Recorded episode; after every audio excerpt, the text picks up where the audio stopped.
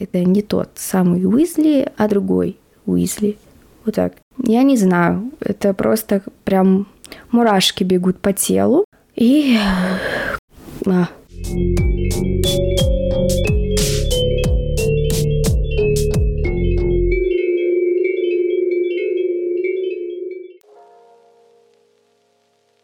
Всем привет! Меня зовут Ольга, и это новый выпуск моего подкаста, который называется «Вам письмо». Как обычно, в начале каждого выпуска ничего не меняется. Я говорю о том, что это подкаст о письмах э, на разные темы с разным посылом от людей известных и неизвестных, от тех, кто существовал и кого просто выдумали. И сегодня будет выпуск достаточно интересный в том плане, что его можно отнести к письмам и от реального человека, человека и от человека, которого, может быть, и не существовало. Звучит очень странно, я понимаю, но э, дальше будет все яснее. Этот выпуск э, вызывает у меня такое предвкушение, потому что э, я, как и многие из нас, люблю какие-то истории с мистификациями, какие-то непонятные, загадочные случаи, ситуации. И сегодняшний выпуск будет немножечко с налетом таинственности. Дело в том, что я хочу рассказать про письмо, точнее мини-переписку, в которой задействован человек известный. Ну, если вы любите читать книги, то вы сразу поймете, о ком речь. А с другой стороны, на том конце, скажем, провода человек, о существовании которого можно спорить. Приступим. А я думаю, что вы знакомы с таким произведением, как «12 стульев», авторами которого являются Ильф и Петров. Не знаю, задумывались ли вы вообще о том, что из себя представляли эти люди. Сегодня речь пойдет не о двоих, а о втором о Петрове, Евгении Петрове. Кстати, его настоящая фамилия Катаев. Да, Петров это псевдоним. Это русский советский писатель.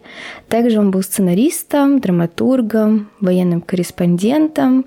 Короче, мастером слова и дела. А у него была интересная, насыщенная жизнь. Он работал даже в уголовном розыске в послереволюционной Одессе, писал суперпопулярные книги «12 стульев», «Золотой теленок», работал журналистом, публицистом, путешествовал по Америке. Да, у него было очень много интересного в его настоящей реальной жизни, но также очень популярная история, связанная с его увлечением, а именно он коллекционировал марки. Очень скучно просто пойти в магазин и купить себе эти марки, ну, какое-то очень странное хобби, а нет в этом какой-то перчинки. И он для себя придумал такую игру. Он э, рандомно выбирал на карте мира страну и отправлял туда письмо, текст которого просто брал из своей головы, ничего не имело общего с реальностью, то, что он писал, и придумывал также город в этой стране и улицу. Для чего это было сделано? А, для того, чтобы письмо вот так побултыхалось э, в какой-то стране какое-то время и возвращалось Петрову такое яркое, пестрое, э, с кучей марок, которые Петров коллекционировал, собственно. Было указано на конверте, что э, адресат неверный или адресат отсутствует, вот получи обратно свое письмо. Так вот Петров, скажем, развлекался, пока он не решил в апреле 1939 года отправить письмо в Новую Зеландию. Он выдумал город, назвал его Хайдбервиль, также придумал улицу Райт Бич, дом 7 и придумал себе адресата некий Мэрил Юджин Уизли. Это не тот самый Уизли, а другой Уизли. Вот так. И написал такое письмо. «Дорогой мой Мэрил, я искренне соболезную тебе из-за кончины твоего дяди Пита. Держись, дружище, и прости, что я так долго не отвечал тебе. Как поживает Ингрид? Поцелуй дочку, она уже, наверное, совсем большая. Жду ответ, твой Евгений мы сразу видим, что у Евгения было богатое воображение, иначе он бы, наверное, и не стал писателем. А, и вот придумал какую-то историю, где-то грустную, где-то другую, и отправил вот это вот письмо. Прошел месяц, два, три месяца, письмо так и не возвращалось. Э, а марочки-то хочется уже обратно получить. Ну, как-то было непонятно, но ладно, Евгений уже забил на это письмо. Мало ли, может, потерялось где-то, что-то с ним случилось. Э, но в конце лета, я напомню, что он отправил письмо в апреле, он получил ответ из Новой Зеландии. Можете себе представить его шок. Он посмотрел обратный адрес, откуда письмо ему пришло, и тогда писатель вообще охренел. Я не знаю, какое еще слово подобрать. На конверте значилось следующее. Мэрил Юджин Уизли, Райт Бич 7, Хайдбервиль, Новая Зеландия стоял штамп э, почтового отделения, откуда было отправлено это письмо, и придраться было не к чему. Евгений был в предвкушении, что же там, и что же ему написали в ответ. Давайте мы тоже узнаем. Милый Евгений, благодарю тебя за сочувствие. Дядя Пит погиб совершенно нелепо, и эта трагедия на целых полгода выбила из колеи всю нашу семью. Потому я и не писал столь долго, но мы с Ингрид не забыли тебя и те три дня, что ты провел с нами. Глория действительно подросла на пол головы, но все еще не расстается с российским Мишкой, которого ей привез ты, твой Мэрил. Звучит жутко, если держать в голове историю с придуманным именем, адресом и всем подряд. Но еще жутчее, более жутко то, что все, что написал Евгений, получило свой ответ, и вошли какие-то подробности про российского Мишку, и я не знаю, это просто прям мурашки бегут по телу. Но и это было еще не все. Чтобы добить Петрова, была вложена фотография, на которой был он сам э, в обнимку с незнакомым для него мужчиной. На снимке была дата, писатель прям схватился за голову, за сердце, за все места в своем теле. Дата была 9 октября 1938 года, и он вспомнил, что в то время он попал в больницу с воспалением легких, было очень тяжелое, и врачи его вытаскивали с того света, еле как спасли. Звучит странно, мягко говоря. Петров был удивлен. Он начал думать, что, наверное, это какой-то розыгрыш ну, не, ну не может быть такого. В то время многие писатели и просто деятели искусства могли так подшутить. А, было очень веселое время. И королем розыгрышей был на тот момент э, знаменитый Никита Богословский. Это советский российский композитор, пианист, дирижер, литератор. Ну, Петров подумал, может, это он? Но лежит фотография с датой, ну, ее не было так просто подделать в то-то время. Конечно, Евгений Петров решил как-то успокоить и себя и узнать, в чем вообще дело, и отправил следующее письмо на этот адрес. Но ответа он, к сожалению, не получил, потому что в Европе началась уже война, и Петров стал военным корреспондентом с первых дней войны. Ему было не до таких писем, пускай и мистических. К слову, его знакомые утверждали, что после того, как Евгений получил вот это ответное письмо, он перестал постоянно шутить, он стал замкнутым, э, даже мрачным. Изменилось и внешне его самочувствие, и внутренне. Э, и, к сожалению, вот эта вот вся мистическая история, как и история жизни Евгения Петрова, закончилась совсем уж не смешно.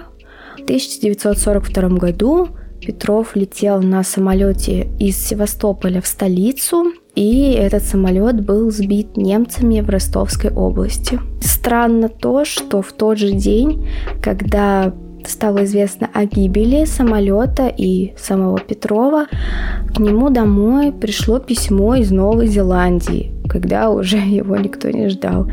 В этом письме э, Мэрил Уизли восхищался советскими военными и, как не жутко, беспокоился за жизнь самого Петрова. В письме были вот такие строки. «Помнишь, Евгений, ты мне сказал после купания в озере, что утонуть тебе не суждено, а суждено разбиться на самолете. Очень прошу тебя, летай как можно меньше». Жуть, правда? не могу представить такую историю в своей жизни. Она какая-то неправдоподобная и страшная. Самолет э, не долетел до Москвы, он э, совершил аварийную посадку, э, летчики и Петров погибли, а остальные пассажиры были с многочисленными травмами, но они выжили. В полевой сумке Евгения Петрова нашли блокнот с последними написанными им строками о Севастополе. Возможно, что город все-таки удержится. Я уже привык верить в чудеса. Мы можем как угодно трактовать эти строки, но в том контексте, который подаю я, это звучит э, судьбоносно, мистически. Теперь попробуем как-то объяснить эту историю и предположить, могло ли быть это на самом деле. Все знали, что Петров был любителем мистификации, об этом много где писалось. Если говорить об этой истории, естественно, она порождает очень много сомнений. Если брать в счет воспоминания внучки Петрова Екатерины Катаевой, она ни слова вообще не сказала об этой истории, хотя Такую историю я бы, наверное, рассказывала просто из поколения в поколение, и она бы заинтересовывала и детей, и внуков, и их знакомых. Да, это очень странно. Не было найдено следов конвертов со всех концов света, и тем более не, был, не были найдены вот эти письма, а поэтому сомнений становится больше. Эта история наделала много шума. А, кто-то предполагает, что тут делала в НКВД, а, мол, они решили так над ним поприкалываться и а, подделали конверт, ну что там, штампик поставить, там что-то ответить на письмо. Но если так задуматься, то зачем это делать такой организации? Им мало дел. Тем более, что Петров был вполне лоялен к режиму, который был на тот момент. Он работал с Ильфом над романом «Путешествие в страну коммунизма». Короче, у НКВД не было каких-то весомых причин так издеваться над человеком.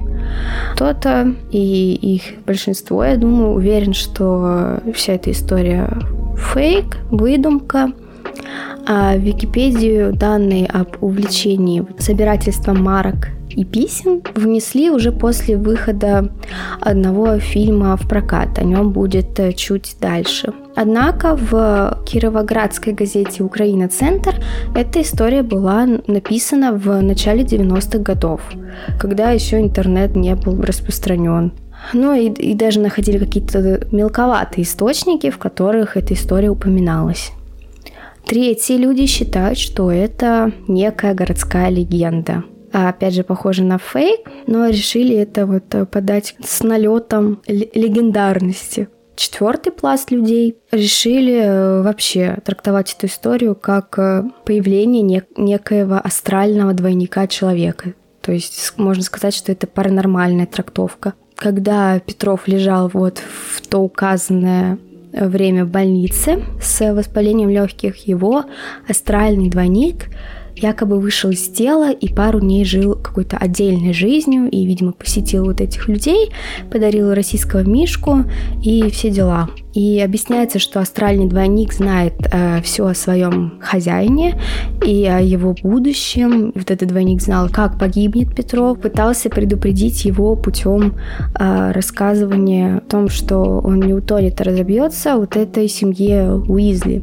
И далее была работа с подсознанием, и Петров, видимо, как-то из подсознания вытащил вот этот вот э, город, улицу, семью и так далее, и мы имеем то, что имеем. Мы вольны верить вообще в любую трактовку, но если эта история была правдива, то можно даже уже и поверить в этого некоего астрального двойника.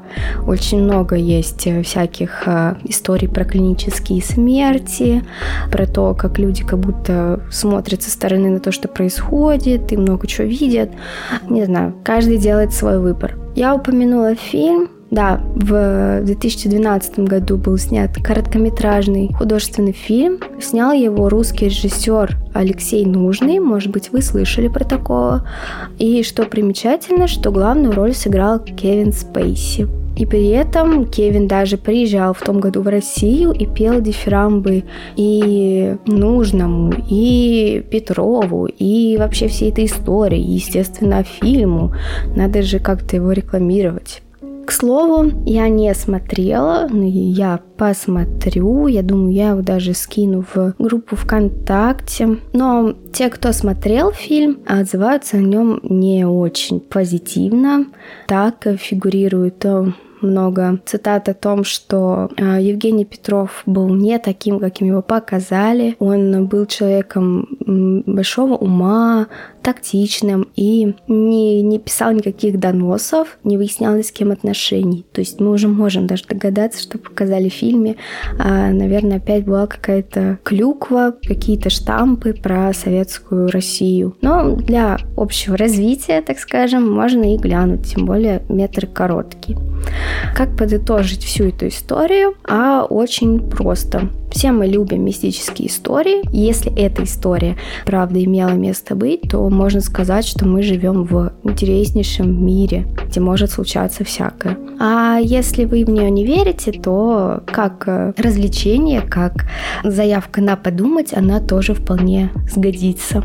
Э, если вы хотите послушать еще какие-то истории, но у меня мистических вроде не было, у меня были вполне реальные письма до этого, а не считая там писем из Евгения Негина, то можете послушать мой подкаст на многих платформах.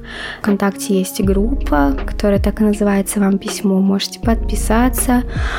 Желаю вам всего хорошего, интереснейшего, увлекательной жизни, чтобы о ней потом вот так вот э, слагали легенды, лишь бы вы были довольны. Услышимся дальше. Спасибо за внимание.